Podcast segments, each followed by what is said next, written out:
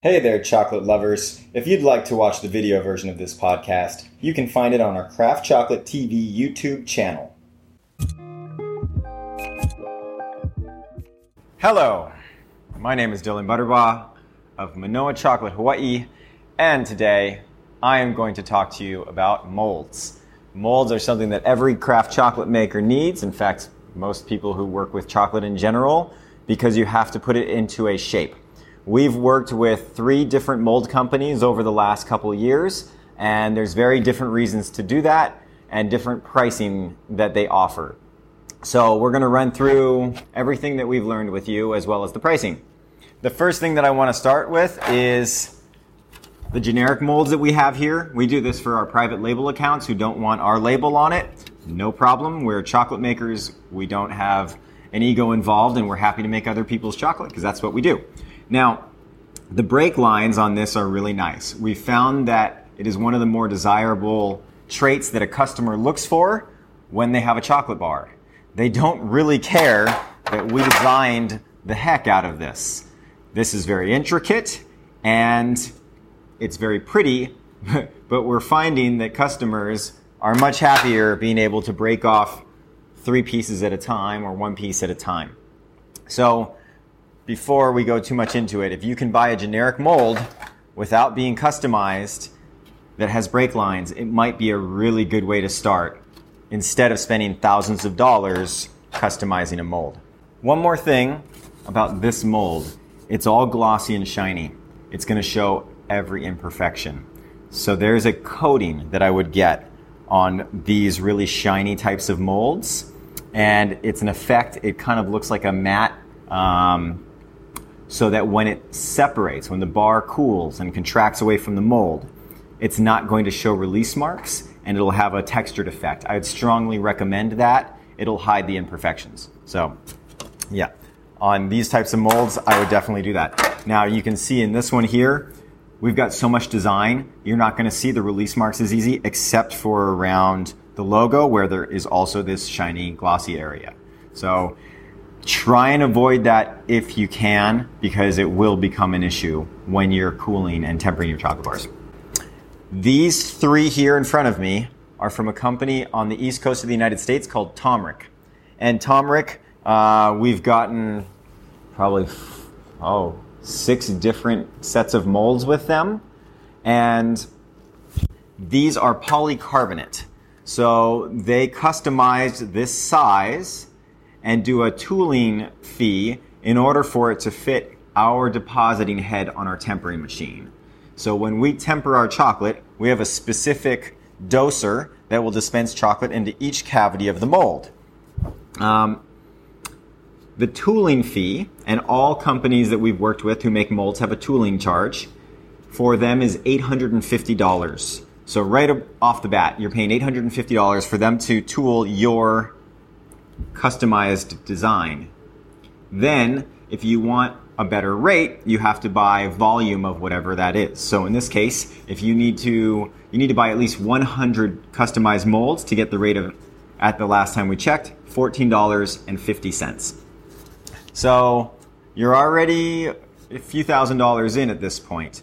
Um, we wanted to add as many bars on our depositing uh, head and on our mold as we could.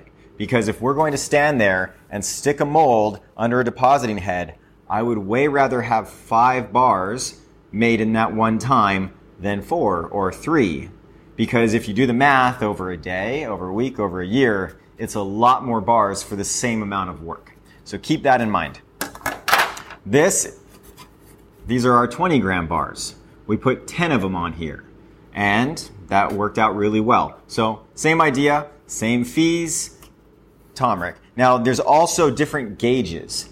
I want to say this is 0.08 gauge. I think this is the thickest that they offer, whereas this is less. They work the same. However, this will crack on us uh, sooner. I don't know when. It will definitely break. Molds are not something that you can be fragile with. You're banging them, you're vibrating them. This has a much uh, shorter life than these guys. Moving on. This is the most recent one we've gotten for our new 60 gram bars. the reason we did this is because we got an automated molding line.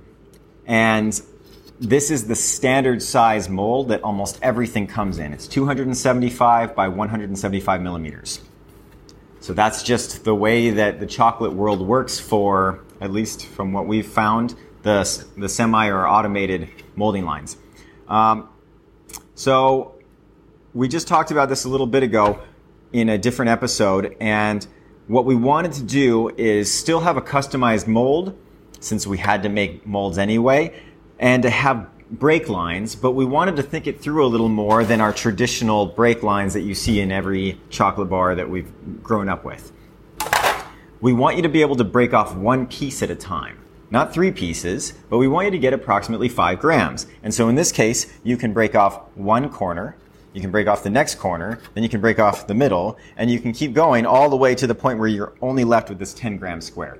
So that was our fun way of thinking through our mold design and still having our Hawaiiana Polynesian type of pattern. So this is from Cabrellon. They are in, I want to say, northern Italy. And the tooling charge was really expensive. It was 1900 euros. But we found them really capable of doing the more complicated mold design like this. And after the 1900 euro charge, it was 7 euros and 50 cents per mold. And we did 200 molds. Um, in hindsight, now that I've been using the machine for a couple weeks, we wouldn't get 200 molds because you have to store them. And the machine uses 96 molds in the cooling, the, the cooling tunnel and maybe 30 more. So I, I would have done maybe 180 molds just because I don't want to store additional stuff. And these don't stack. They don't nest in each other. Like these guys, you can see that the way that they are, they can sit in each other and they stay more stable. If you try and stack these guys, they slide all over the place. So it's just a disaster waiting to happen unless you have a really good way of, of securing them. These are our 20 gram molds. We went with a company called MFS. They are out of Turkey. And they were by far the most affordable and they were relatively easy to work with. There was a language barrier, but it was a $900 tooling charge for our specific mold, our specific 20 gram design, and then it was $6 per mold. And we also did 200 of these. Um, besides the, the communication issues uh, in English, they did a great job. This isn't the first time we've used them too. For another private label account, they also produced a mold that was fine. It worked great. So those are three different mold companies that all had different purposes for the reason we went with them. All right, so that's molds. I'm really hoping that this was helpful because we've learned a lot about them over the years, and I wish I knew this before I had started. So good luck, happy chocolate making. See you next time. Hi, guys. If you enjoyed the podcast, we'd appreciate if you subscribe and give a review. This helps other chocolate lovers like yourself discover the podcast. Thanks for listening and have a great day.